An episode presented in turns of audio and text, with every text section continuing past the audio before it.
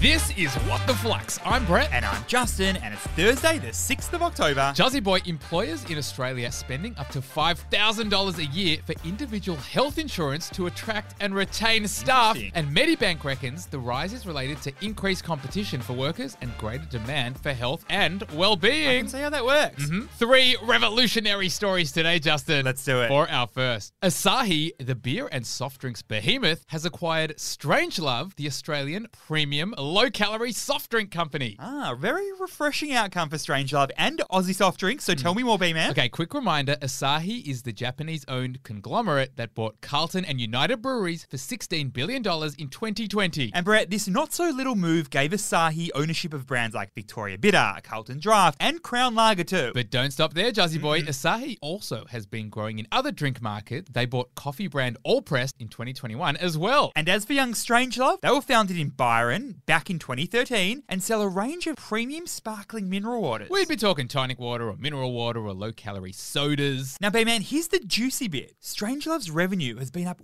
100% over the past two years, despite COVID restrictions in 2021, which obviously caned the whole hospitality industry. And now Asahi will be snapping up Strangelove but keeping it as a standalone business. So, what's the key learning here? When the economy is looking dire, companies look to invest where pain is expected to be very low. Strangelove is in a category which has continued to grow even during COVID lockdowns. Strangelove sits in a bit of a sweet spot, somewhere between a non alcoholic beverage That market expected to grow at 31% over the next few years. and a premium mixer slash soft drink. that market, which has grown 40% in the past three years. And so Asahi reckons it could be immune from an economic downturn too, And even though Strangelove is already in the aisles of Woolworths Mm-hmm. and Dan Murphy's and many more retailers, Asahi reckons there's plenty of growth to come for young Dr. Strangelove.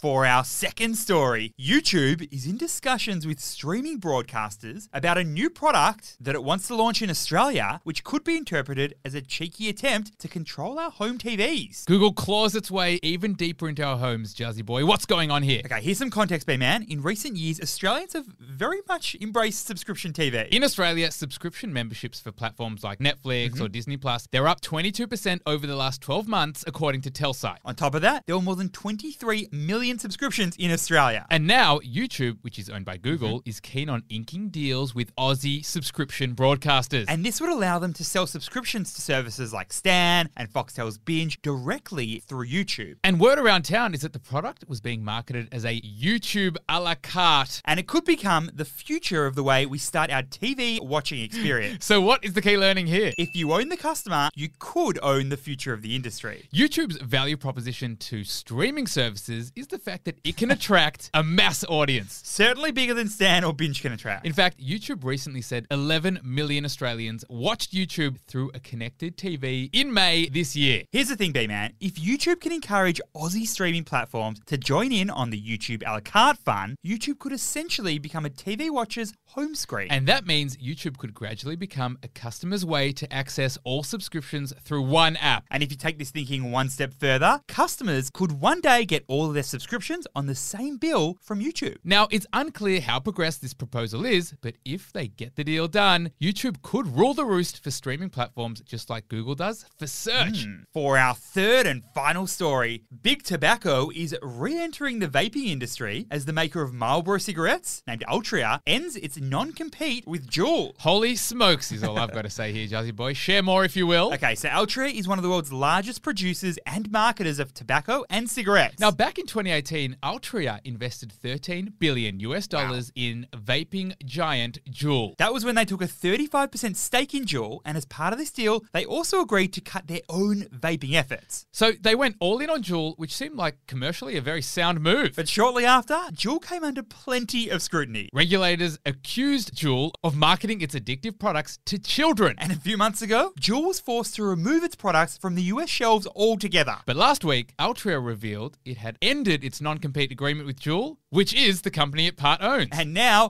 Altria will either buy another vape maker or create its own vape product line itself. Ah, Jazzy Boy, when will they learn? So, what is the key learning here? A non compete agreement is all about protecting a company's sensitive and confidential information. Think customer insights, marketing plans, pricing strategies. Now, B Man, we know the cigarette industry has copped decades of declines in smoking rates, so Altria desperately needed a new way to grow. It hitched itself to the dual wagon, which we now know was a terrible decision.